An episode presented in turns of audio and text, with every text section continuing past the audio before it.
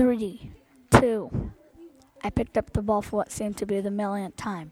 We were down by three points. I kept thinking, need to make this, need to make this. I heard the bleachers whispering everything I had learned over the years. Clang! I heard the ball hit the rim. I heard the ref blow his whistle indicating that I went out. What felt like 1,000 eyes watching was only people clapping. The ball seemed to be an angel in our possession, but a devil in their hands.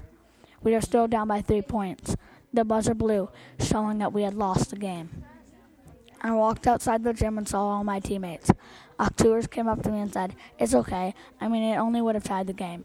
You know how they don't have overtime in this league? As I walked home, I realized that it was only one game. Maybe next game I'll have that same chance and I'll ace it. Next game, I still felt as if everyone was watching me, but I ignored them. The chairs on their side, almost screaming the chant, said, You suck! You suck! You suck! On the other hand, archers were whispering, You can do this, you can do this. I walked up with the ball and saw that I was wide open. I thought about it, then shot. The ball, covered with sweat, flew through the air like a waterfall, spinning. Swish, I heard it go through the net. Finally, I said to myself, the shot.